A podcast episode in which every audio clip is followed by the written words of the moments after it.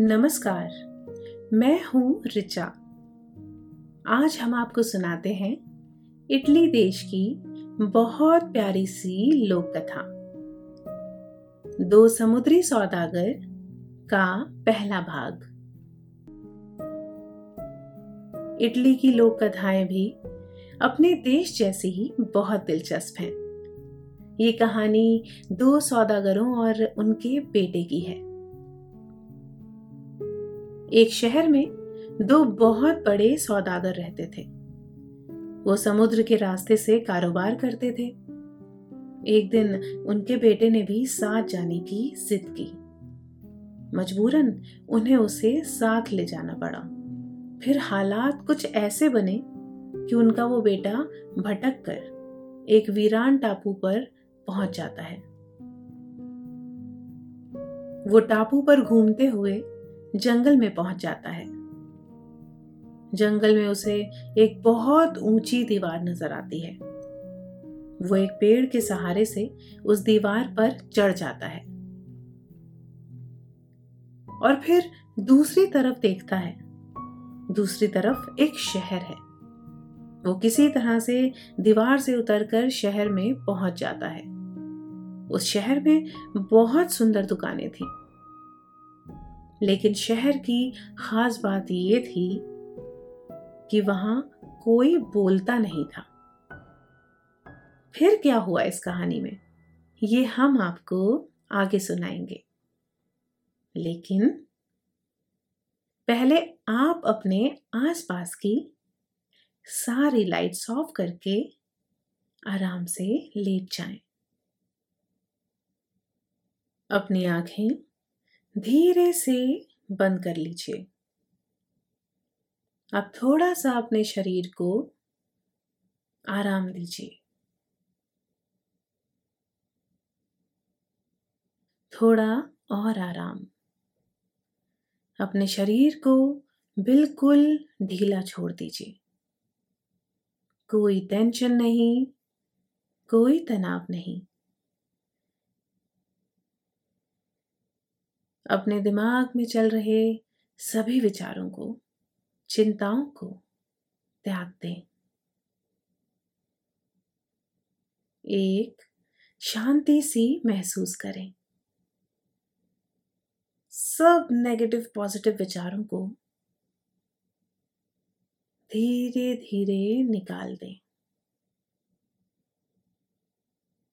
हाथों को सीधा करके अपनी कमर के साइड में रख लीजिए। अपनी सांस पर ध्यान लगाएँ। इसको धीमा या तेज नहीं करना है। बस ध्यान देना है कि कैसे वो आपके नाक गले में होते हुए आपके अंदर प्रवेश कर रही है। और कैसे? वो आपके गले और नाक के माध्यम से बाहर निकल रही है।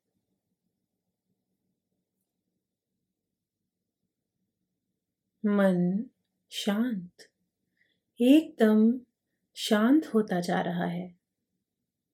आप बहुत अच्छा महसूस कर रहे हैं।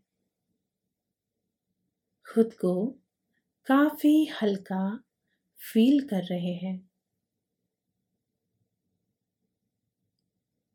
सब तरफ़ शांति ही शांति है। सुकून है। खामोशी है। बहुत दिनों पहले की बात है। दो बहुत अच्छे दोस्त थे। इतने अच्छे कि एक दूसरे पर दोनों को बहुत ज़्यादा भरोसा था और हमेशा मिलजुल कर रहते थे।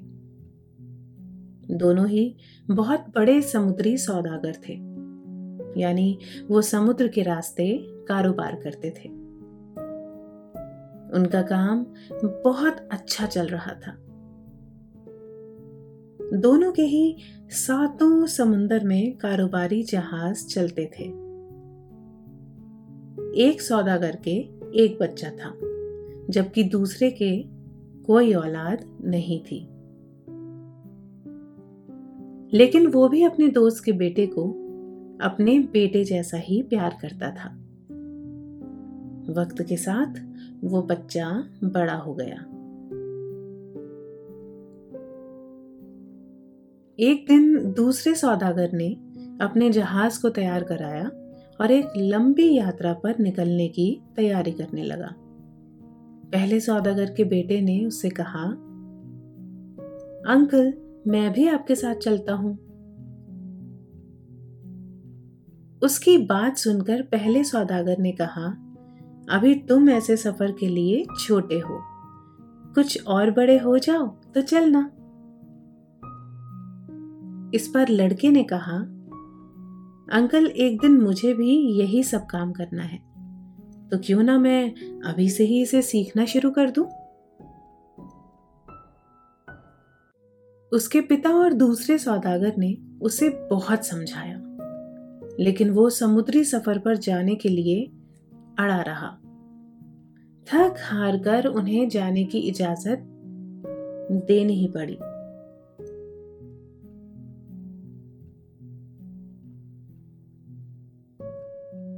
दो जहाजों में समुंदर में उनका सफ़र शुरू हो गया। धीरे धीरे वो समुंदर में काफ़ी दूर निकल आए। तभी एक दिन समुद्री तूफ़ान आया और इस हालत में दोनों जहाज़ अलग थलग हो गए।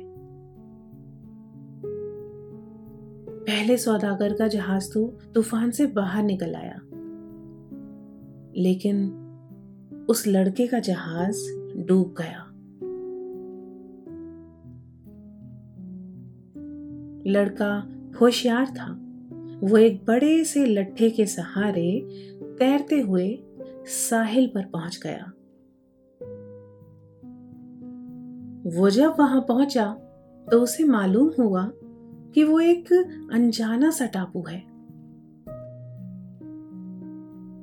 वो उस टापू पर घूमने लगा। जब वो अंदर पहुँचा तो वहाँ एक बहुत ही घना जंगल था। जंगल में खूंखार जानवर थे। कुछ जानवरों ने उसे घेर लिया। वो जल्दी से एक ऊँचे पेड़ पर चढ़ गया। धीरे धीरे रात घेर आई। वो रात उसने उसी मोटे से पेड़ पर गुजारी। जब सुबह हुई तो उसने पाया कि सभी जानवर जा चुके हैं।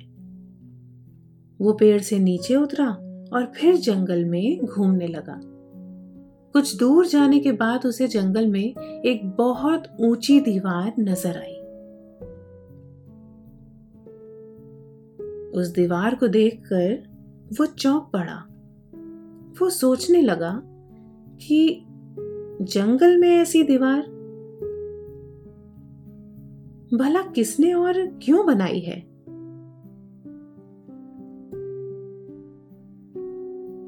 वो दीवार पर चढ़ने की कोशिश करने लगा। लेकिन वो दीवार काफ़ी ऊँची थी।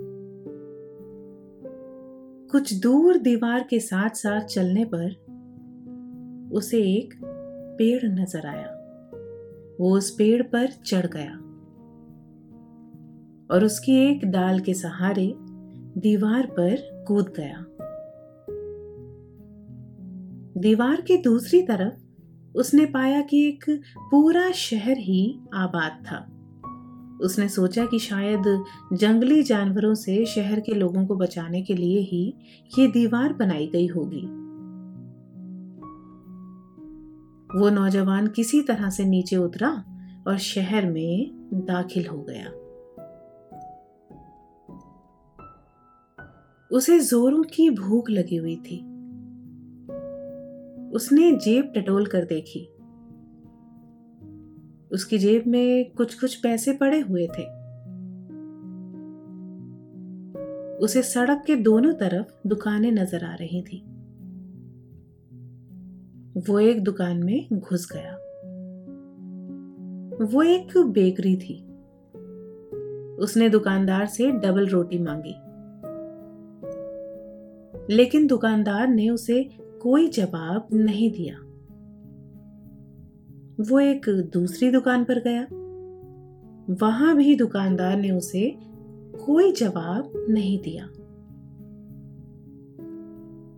इस बात से वो काफ़ी परेशान हो गया। नौजवान ने सोचा कि उसे यहाँ के राजा से मिलना चाहिए।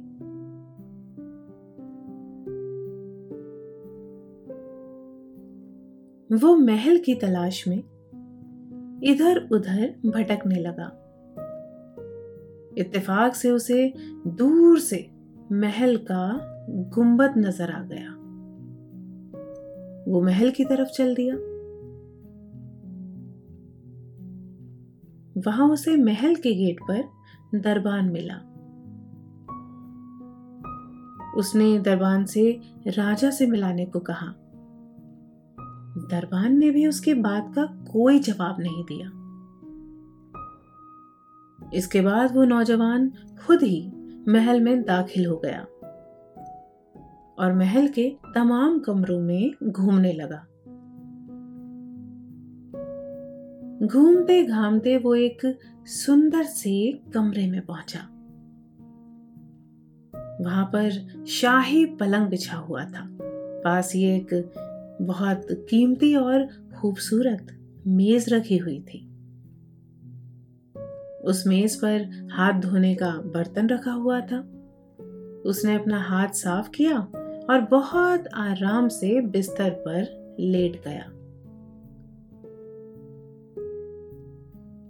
कुछ देर बाद ही वहाँ पर दो लड़कियाँ आईं और उन्होंने मेज पर खाना लगा दिया। नौजवान ने मन भर के खाना खाया और फिर उसी पलंग पर सो गया। उसकी ज़िंदगी आराम से गुजर रही थी। उस नौजवान को उसी मेज पर खाना खाने को मिल जाता और फिर रात में वो उसी पलंग पर सोता रहता। इसी तरह से कई साल गुजर गए।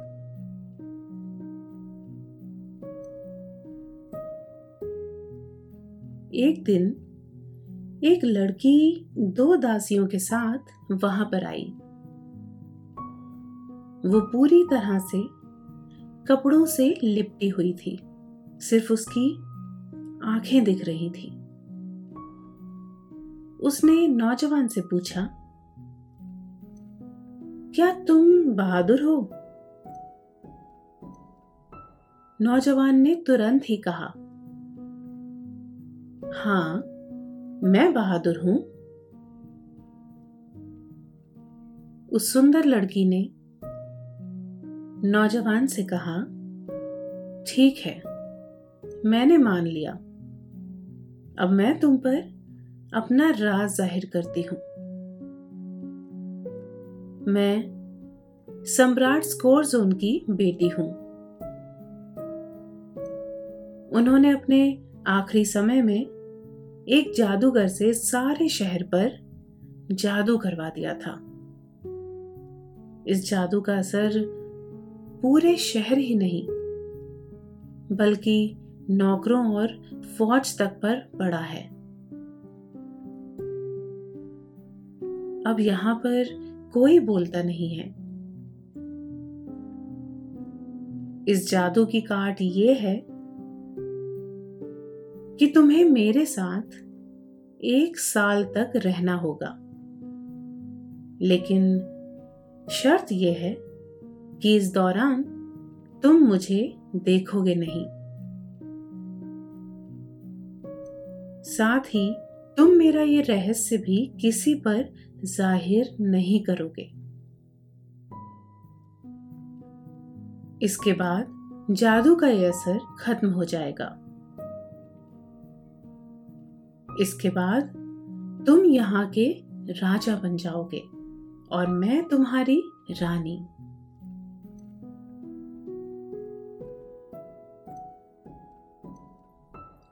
नौजवान ने उसकी पूरी बात बहुत ध्यान से सुनी। फिर उसने कहा, मैं इस शहर को जादू के असर से आज़ाद कराने के लिए तैयार हूँ। लेकिन इससे पहले मुझे अपने माँ बाप और अंकल से इजाज़त लेनी होगी। मैं उनसे इजाज़त लेकर जल्द ही लौटाऊँगा राजा की बेटी को यकीन नहीं था कि वो नौजवान जाकर फिर लौटेगा। लेकिन फिर भी उसने उस पर भरोसा किया और उसके लिए एक जहाज़ तैयार करवा दिया। उस जहाज़ में उसने कुछ कीमती सामान भी रखवा दिया। जब वो नौजवान वहाँ से जाने लगा तो उस लड़की ने उसे एक छड़ी देते हुए कहा, तुम जहाँ भी जाना चाहो, इसको बोलना। ये छड़ी तुम्हें वहाँ का रास्ता दिखाएगी। बस एक बात याद रखना। तुम मेरा ये राज किसी पर ज़ाहिर मत करना। नौजवान ने वादा किया और फिर जहाज़ में सवार हो गया। उसने छड़ी से अपने पिता के शहर का नाम बताया और जहाज़ उसी दिशा में तेज़ी से बढ़ने लगा। छड़ी ने बहुत कम वक्त में उसे अपने पिता के बंदरगाह पर पहुँचा दिया। उसने नौकरों से शहर के सबसे अच्छी सराय में वो कीमती सामान पहुँचाने के लिए कहा और खुद भी उसी सराय में जाकर ठहर गया। उसने अपनी पहचान छुपाते हुए सराय के लोगों से शहर के सौदागरों के बारे में पूछा। तो उन्होंने बताया कि इस शहर में दो बड़े सौदागर थे। लेकिन अब दोनों बदहाल हैं। उन लोगों ने यह भी बताया कि उन सौदागरों में से एक का बेटा भी था। लेकिन वो समुंदर में कहीं गुम हो गया है। उसके पिता ने अपने दोस्त पर बेटे को जानबूझकर गुम करने का इल्ज़ाम लगाया। और इस वजह से अब दोनों के संबंध अच्छे नहीं हैं। हालाँकि दोनों के ताल्लुकात पहले बहुत अच्छे थे। उसने अपने दोस्त पर बेटे को गुम करने का मुकदमा कर दिया। और इसी मुकदमे की वजह से दोनों की आर्थिक स्थिति बद से बदतर हो गई। उस नौजवान ने अपने पिता को सराय में मिलने के लिए बुलवाया।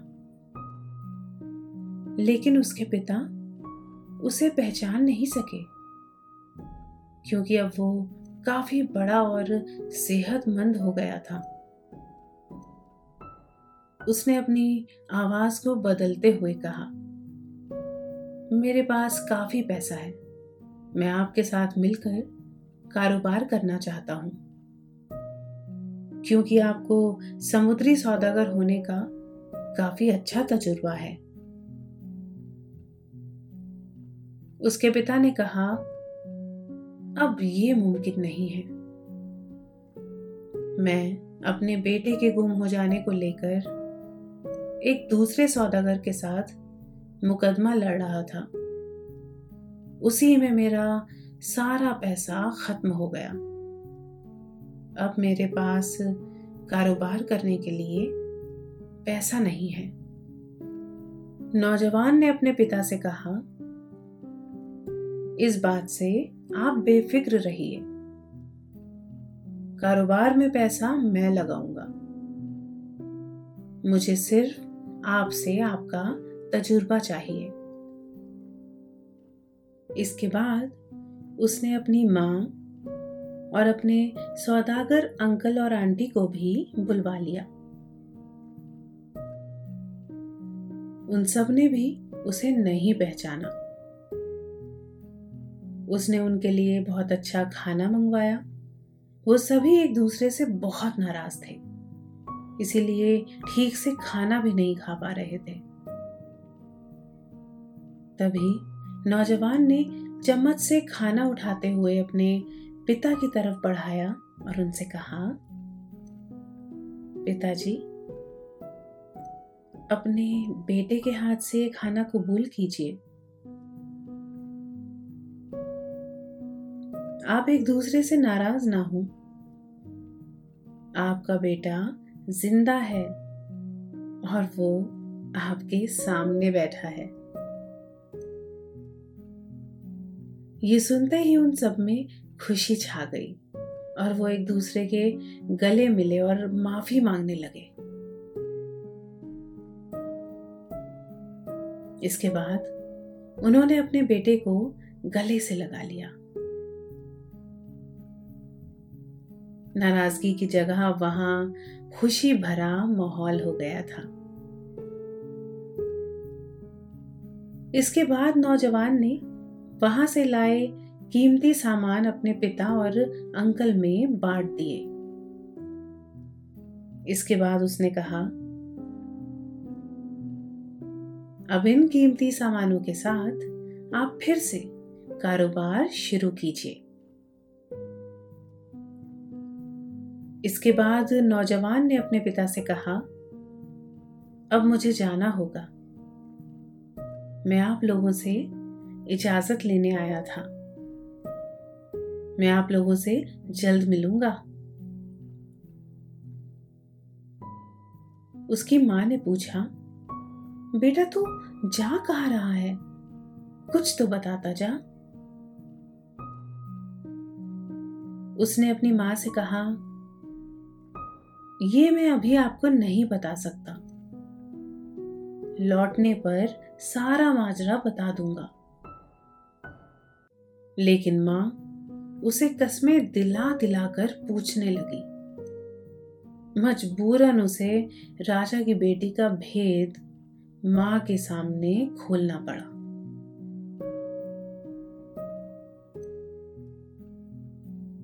माँ ने पूरी बात सुनने के बाद बेटे से पूछा, राजकुमारी दिखती कैसी है? इस पर नौजवान ने उससे कहा, मैंने उसे अभी तक देखा नहीं है। वो कपड़े से अपना चेहरा ढके रहती है। इस पर माँ उसे एक मोमबत्ती देते हुए कहती है कि जब राजकुमारी सो जाए तो तुम चुपके से ये मोमबत्ती जला देना। इसकी रोशनी में तुम देखना। कि वो कैसी दिखती है।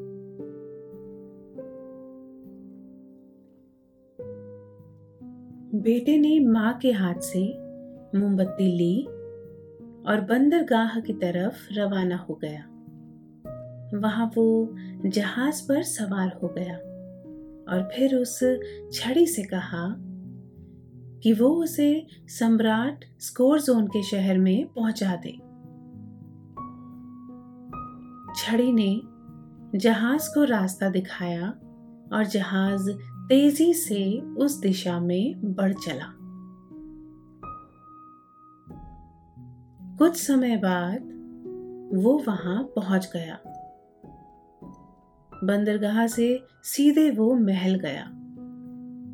वहाँ राजकुमारी उसका इंतज़ार कर रही थी। वो उसे देखकर बहुत खुश हुई। उन्होंने साथ में रात का खाना खाया और फिर वो सोने चले गए।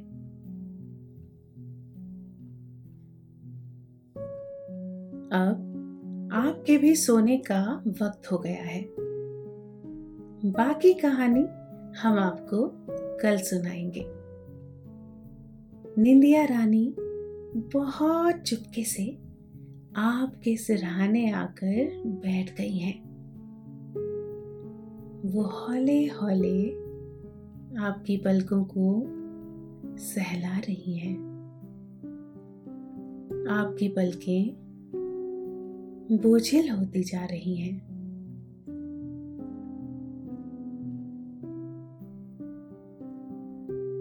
नींद आपकी आँखों में भरती जा रही है। धीरे धीरे आप पर नींद की खुमारी छाती जा रही है। आपने अपनी दोनों आँखों को धीरे धीरे बंद कर लिया है। और अब आप आहिस्ता आहिस्ता नींद की वादियों में उतरते जा रहे हैं। उतरते चले जा रहे हैं। शुभ रात्रि।